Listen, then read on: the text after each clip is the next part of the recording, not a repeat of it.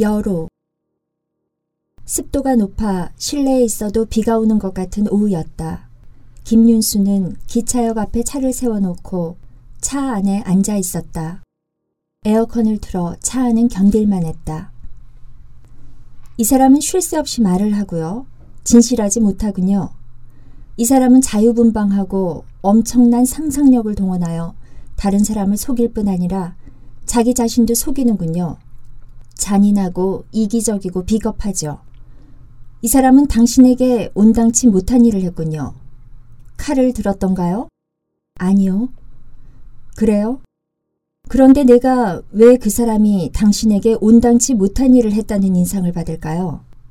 또 당신은 그를 두려워하고 있군요. 그래요? 김윤수는 유나의 가방 밑에서 3월 9일이라고 쓴 카세트 테이프를 발견했다. 김윤수는 유나에게 3월 9일이 무슨 의미가 있는 걸까 하고 테이프를 가지고 나와 차에서 틀어보는 중이었다. 점치는 것이 녹음된 테이프임을 알 수 있었다. 점치는 여자는 고답적으로 들리는 영국식 영어 발음으로 얘기하고 있었다. 이 사람은 대단히 논쟁적이죠. 그런데 재능이 있군요. 네. 이 사람은 육체적인 정열이 없으면서도 자신의 상상을 만족시키기 위해 끊임없이 호색적인 연애의 즐거움을 찾습니다. 누가 그를 기분 나쁘게 하면 아무에게나 모욕을 가합니다. 위선적이고요. 천성이 인색하고 바람둥이입니다. 그런데 그는 광적으로 집착하고 있군요.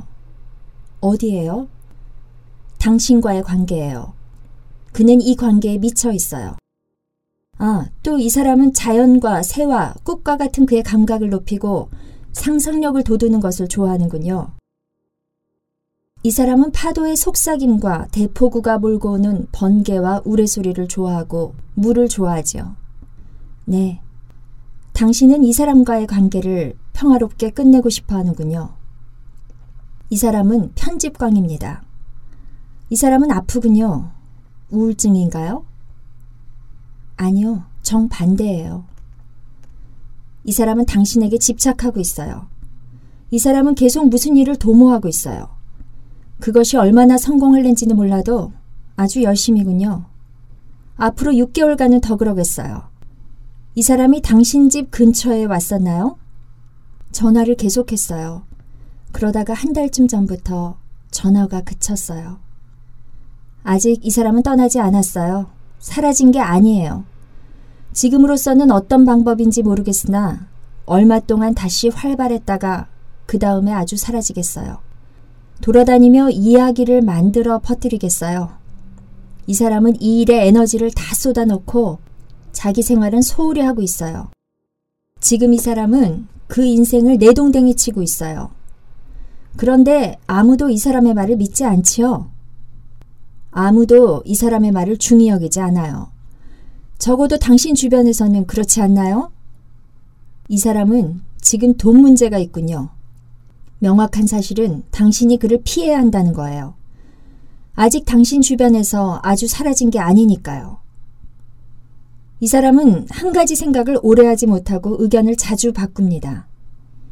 수시로 변하는 의견이지만 극렬하고 폭력적인 결심도 서슴치 않고 언제나 편의에 따라 이론을 바꿉니다. 그리고 항상 같은 열성을 부립니다. 조화로움을 추구하는 사람이라면 그를 피할 것입니다. 이 사람의 변덕스러운 마음과 논쟁적인 성격이 배합되어 사람들은 그가 다음에 어떻게 나올까 종잡지 못합니다. 이 사람이 저를 해칠까요? 위험하지는 않겠어요. 나는 극심한 공격이라고 표현하겠어요. 지속적이지는 않고요. 하다가 말다가 하지요. 그럼 이제 세상 사람들이 당신을 어떻게 보는지 알아봅시다. 아, 이 카드를 보세요. 당신은 깨끗이 당신의 권리로 서겠어요. 아무 영향도 안 입겠어요. 명예도 깨끗이 지킵니다. 그때 역 입구에 이모 부부의 모습이 나타났기에 김윤수는 테이프를 끄고 황급히 차에서 내려 그들을 맞으러 갔다. 야, 다신 비행기는 못할 노릇실래라. 젊은 사람은 몰라도 60 넘은 늙은이는 못할 짓실래라. 17시간을 꼽아 그것도 3등 칸에 앉아서 말이야. 먹고서는 자는 게 일인데 어디 잠이 그렇게 쉽게 오디? 그렇지만도 긴긴 하루를 가졌지 않았는가? 야, 윤수야. 내가 8월 17일 날 비행기를 김포에서 타짜까니? 그런데 시간 차이로다가 17시간 비행기를 타고도 같은 날 여기 도착하더라. 하루를 벌었지.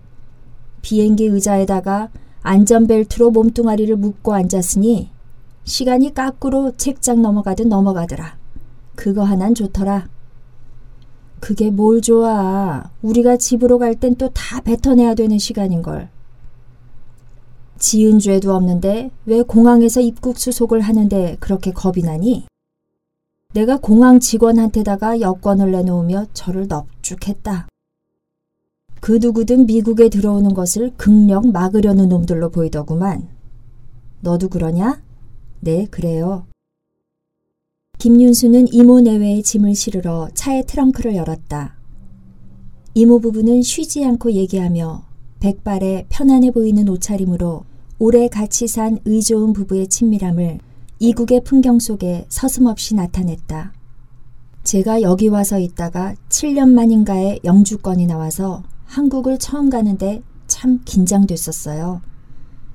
우리나라 땅이 비행기 아래로 나타나니까 눈물이 솟구치면서 우리나라가 꼭 물 밑으로 가라앉아 버릴 것 같았어요.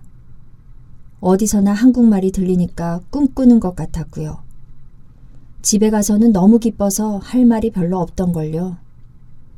김윤수는 차에 무거운 네 덩이의 여행 가방을 씨름하며 다 실었다.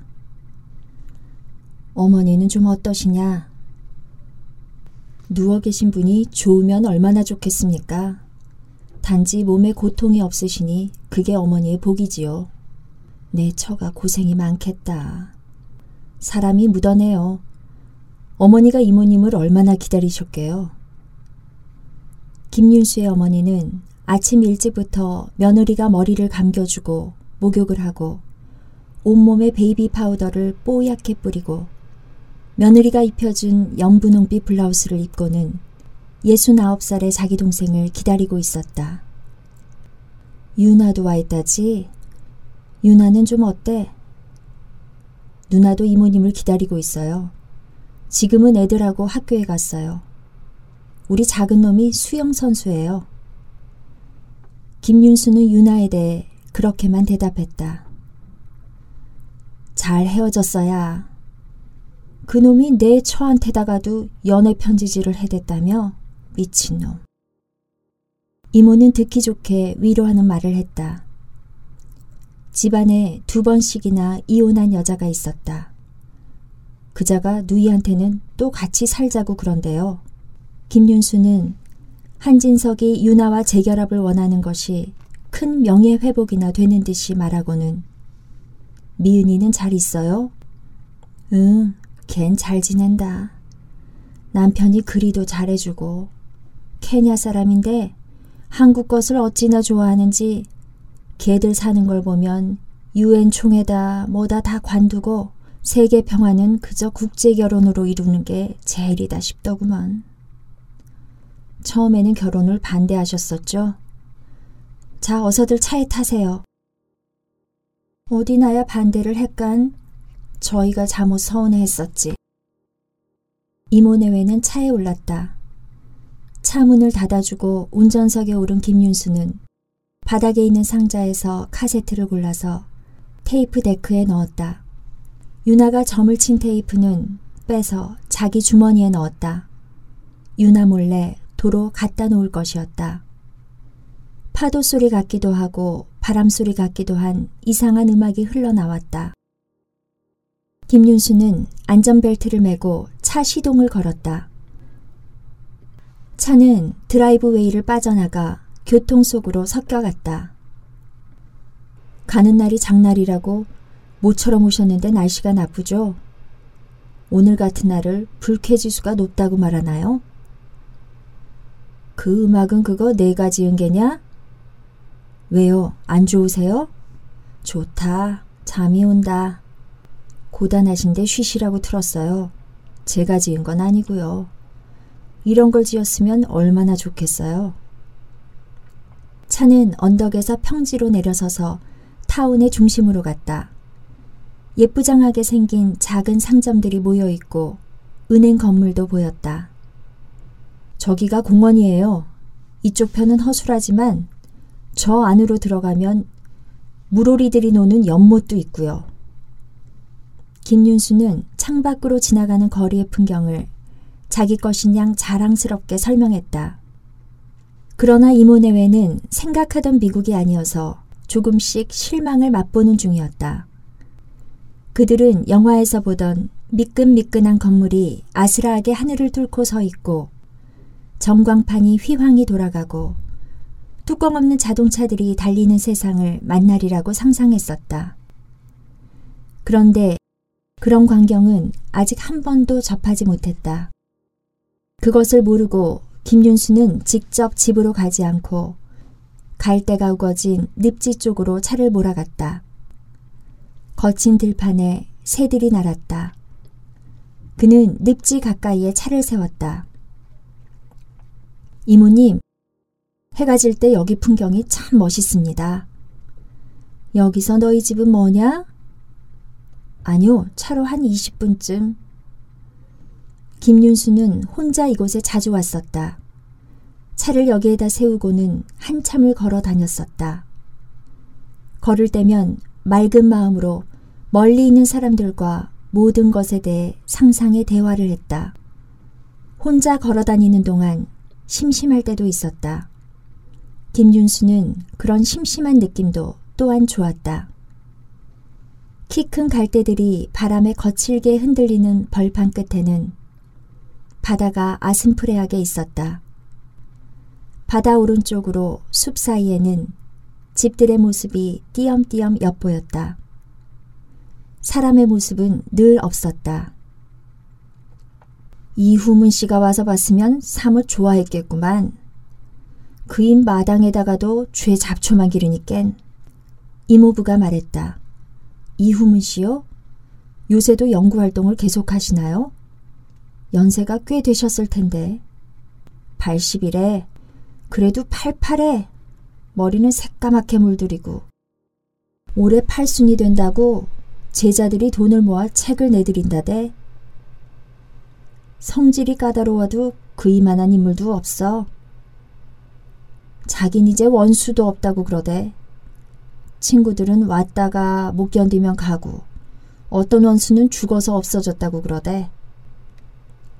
김윤수와 이모부는 그들 모두의 은사였던 이후문 씨에 대해서 얘기를 나눴다. 이젠 집으로 직행입니다. 김윤수는 시동을 걸려고 차의 키를 들었다. 음악이 다시 들렸다. 김윤수는 이모내외가 자기가 보여주는 풍경에 대해서 별로 관심을 보이지 않아서 서운했다.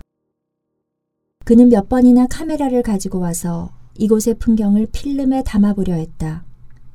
그리고 결과에 실망했다. 광풍이 휘몰아치는 날, 지랄치는 갈대 벌판을 찍었는데 사진에는 바람이 없었다.